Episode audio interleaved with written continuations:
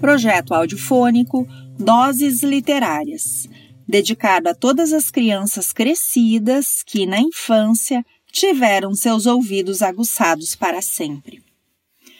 Cuidado com Clarice, isso não é literatura, é bruxaria.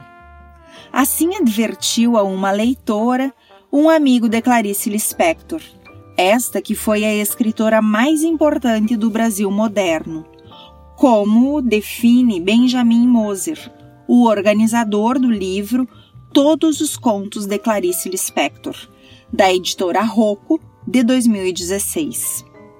O projeto Doses Literárias utiliza essa edição, mas organiza os contos em séries diferentes. A série a seguir a intitulamos As Jovens Mulheres Claricianas.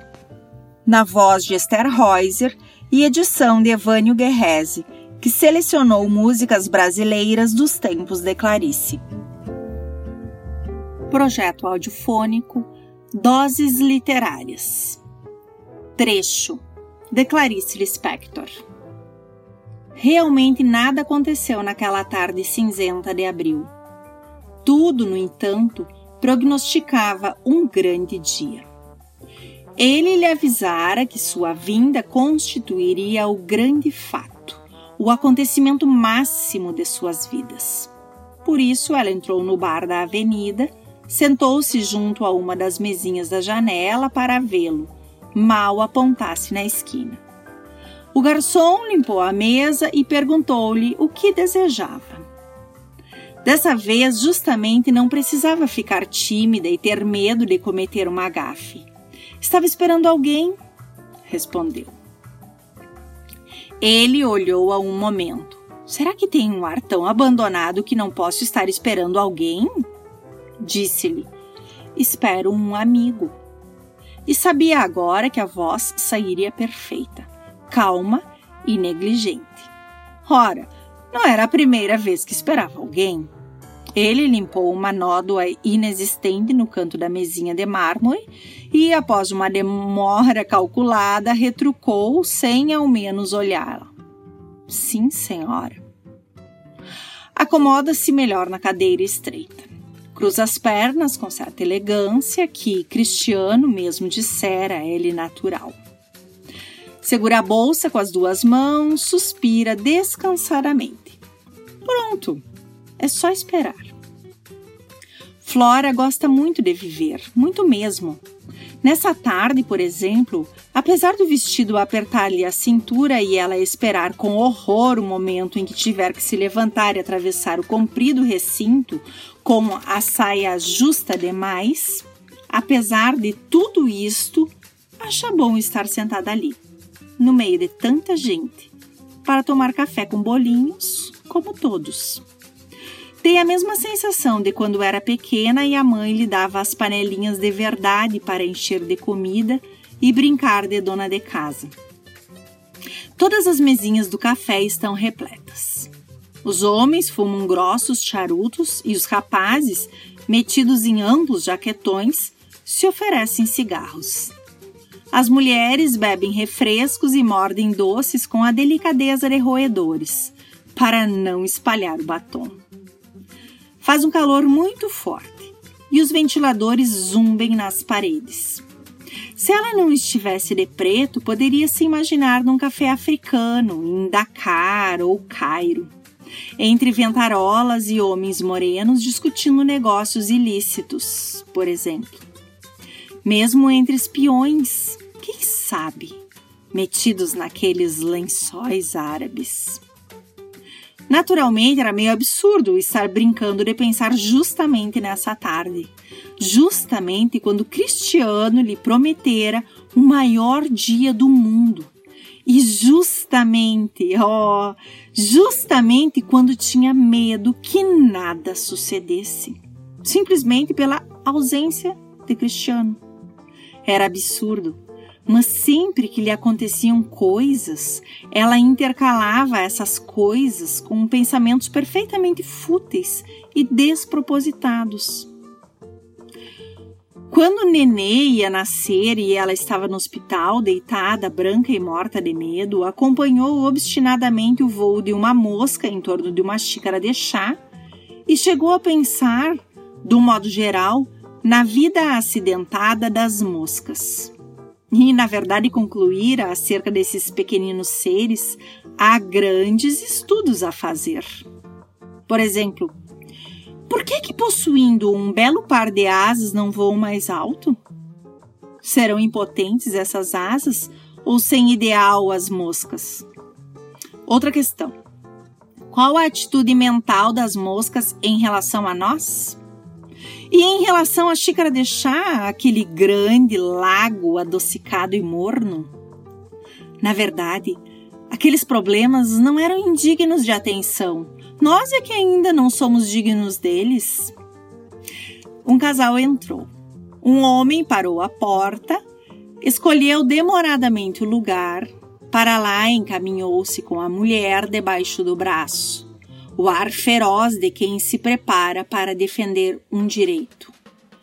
Eu pago tanto quanto os outros. Sentou-se, circundou um olhar de desafio pela sala. A mocinha era tímida e sorriu para Flora. Um sorriso de solidariedade de classe. Bem, o tempo está correndo. Um garçom de bigode louro dirige-se a Flora segurando acrobaticamente uma bandeja com refresco escuro no copo suado. Sem lhe perguntar nada, pousa a bandeja, aproxima o copo de suas mãos e se afasta. Mas quem pediu refresco? pensa ela, angustiada. Fica quieta, sem se mover. Ah, Cristiano, venha logo. Todos contra mim. Eu não quero refresco, eu quero Cristiano. Tenho vontade de chorar porque hoje é um grande dia, porque hoje é o maior dia de minha vida. Mas vou conter em algum cantinho escondido de mim, atrás da porta, que absurdo, tudo o que me atormentar, até a chegada de Cristiano. Vou pensar em alguma coisa. Em que? Meus senhores, meus senhores, eis-me aqui pronta para a vida. Meus senhores, ninguém me olha, ninguém nota que eu existo. Mas, meus senhores, eu existo. Eu juro que existo. Muito até. Olhem vocês que têm esse ar de vitória. Olhem. Eu sou capaz de vibrar, de vibrar como a corda esticada de uma harpa. Eu posso sofrer com mais intensidade do que todos os senhores. Eu sou superior. E sabem por quê? Porque sei que existo.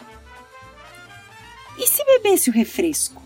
Pelo menos aquela mulher que a olha como se ela não estivesse ali, como se ela fosse uma mesinha vazia, verá que ela faz alguma coisa.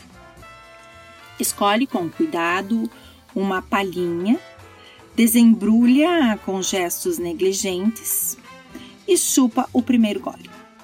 Hum, ainda bem que Nenê não veio. O refresco é muito gelado e tudo que Nenê vê quer provar. Quando o Cristiano vier, perguntará antes por ela ou por Nenê? Cristiano disse que ambas eram duas crianças, que no grupo ele era o único adulto. Mas isso não entristece muito Flora. Uma vez, logo no princípio, ele a deixou sentada a um canto do quarto e pôs-se a passear de um lado para o outro, esfregando o queixo. Depois parou diante dela, olhou-a um tempo e disse: Mas é uma menina!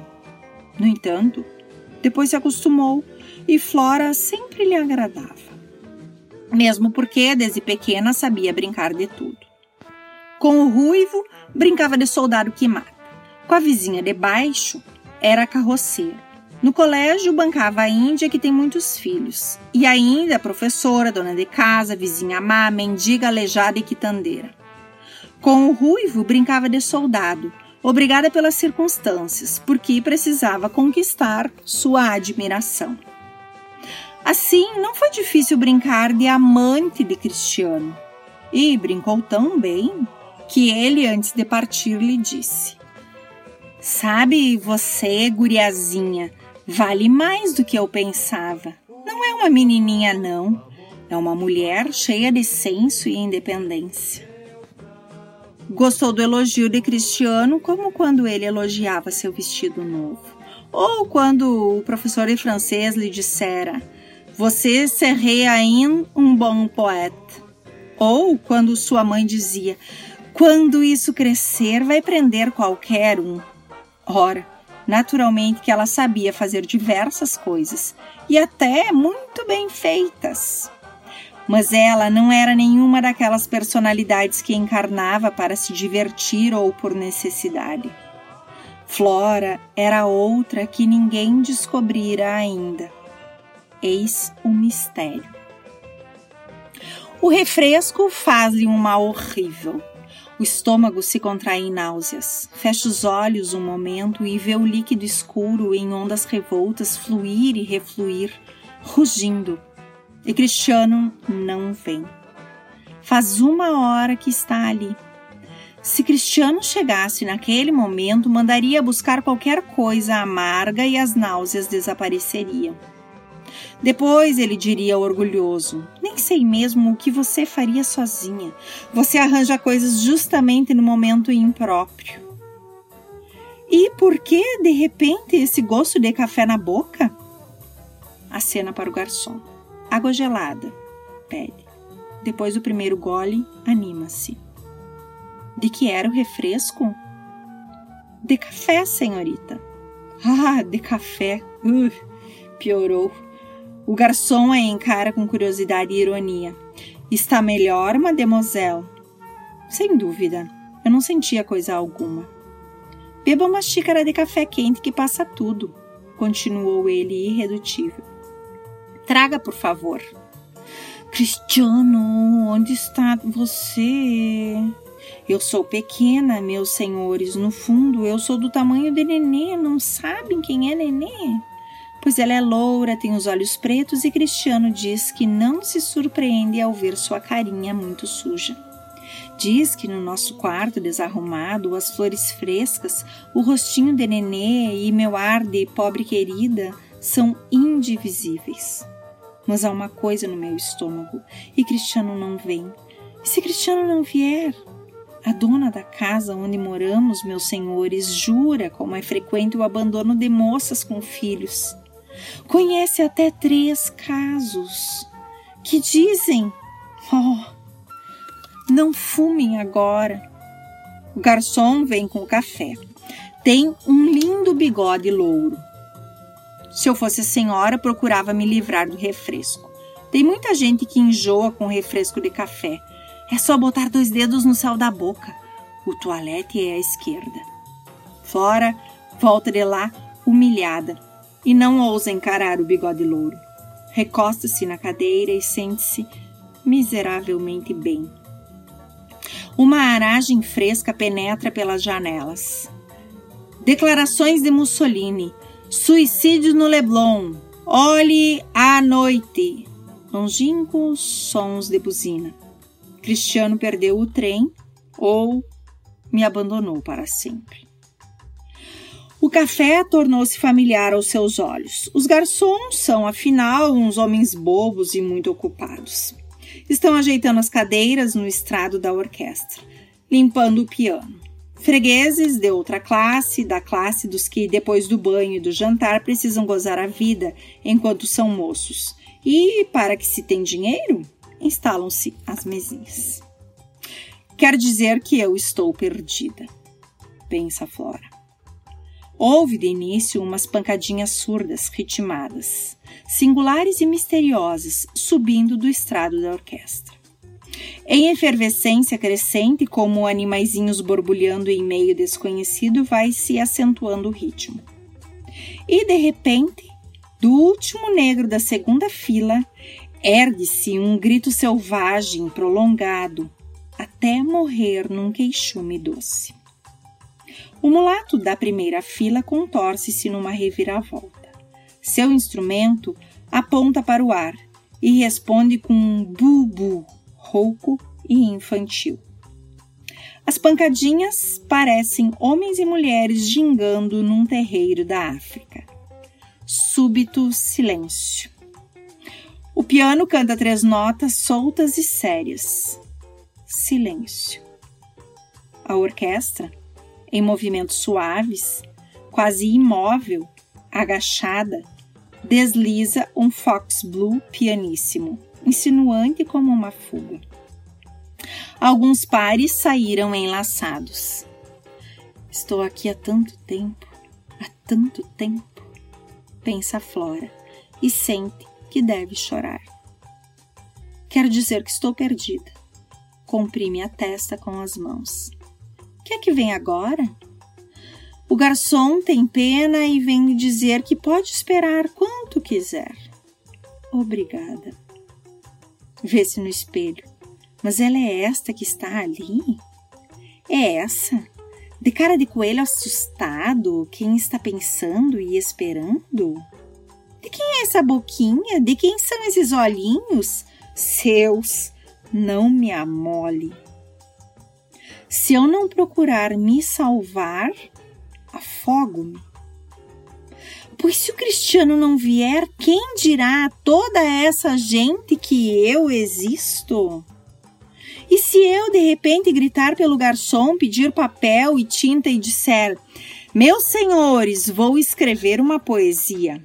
Cristiano querido, juro que eu e Nenê somos suas. Vejam só. Debussy era um músico poeta, mas tão poeta que um só dos títulos de suas suítes fazem você se deitar na relva do jardim, os braços sob a cabeça, e sonhar. Vejam só. Sinos entre folhas, perfumes da noite. Vejam só. Gritou uma mulher magra na mesa vizinha, batendo com as costas das mãos na mesa como se dissesse: Eu lhe garanto, agora é noite, não discuta. Tolice, Margarida! retrucou um dos homens friamente. Tolice! Ora, músico poeta, ora, veja. Flora pediria papel e escreveria. Árvores silenciosas perdidas na estrada, refúgio manso de frescura e sombra. Cristiano não virá. Um homem se aproxima. Que há? Hein? Pergunto se deseja dançar. Continua pisca os olhos míopes com um ar tolo e curioso. Oh, não, realmente não. Eu. Ele continua a olhá-la. Eu, francamente, não posso. Oh, talvez mais tarde. Espero um amigo. Ele ainda parado. Que fazer com aquele entulho? Meu Deus, os meus olhos. Eu não. Por favor, madame, já entendi, diz o homem ofendido e se afasta. O que foi que aconteceu afinal? Não sei, não sei. Se eu não abaixo o rosto, vêm os meus olhos. Árvores silenciosas perdidas na estrada. Oh, com certeza eu não choro por causa do homem míope. Também não é por Cristiano que nunca mais virá. É por essa mulher suave, é porque Nenê é linda, linda, é porque essas flores têm um perfume longínquo. Refúgio manso de frescura e sombra. Meus senhores, agora justamente que eu tinha tanto para dizer, não sei me exprimir. Sou uma mulher grave e séria, meus senhores. Tenho uma filha, meus senhores. Poderia ser um bom poeta Poderia prender quem eu quisesse. Sei brincar de tudo, meus senhores. Poderia me levantar agora e fazer um discurso contra a humanidade, contra a vida. Pedir ao governo a criação de um departamento de mulheres abandonadas e tristes que nunca mais terão o que fazer no mundo. Pedir qualquer reforma urgente. Mas não posso, meus senhores. E pela mesma razão nunca haverá reformas. É que em vez de gritar, de reclamar, só tenho vontade de chorar bem baixinho e ficar quieta, calada. Talvez não seja só por isso. Minha saia é curta e apertada. Eu não vou me levantar daqui. Em compensação, tenho um lenço pequeno, de bolinhas vermelhas, e posso muito bem enxugar o nariz sem que os senhores, que nem sabem que eu existo, vejam. Na porta surge um homem grande com jornais na mão. Olha para todos os lados procurando alguém. Vem esse homem exatamente na direção de Flora. Comprime sua mão, senta-se. Olha com olhos brilhantes e ela ouve confusamente palavras soltas. Bichinha, coitadinha, o trem, Nenê, querida. Tolice, Margarida, tolice, diz o homem na mesa vizinha. Quer alguma coisa? Pergunta Cristiano. Refresco? Oh, não, desperta Flora. O garçom sorri. Cristiano, completamente feliz, aperta-lhe levemente o joelho por baixo da mesa. E Flora resolve que nunca, nunca mais mesmo há de perdoar Cristiano pela humilhação sofrida. E se ele não tivesse vindo? Ah, então toda essa espera teria desculpa, teria sentido. Mas assim? Nunca, nunca.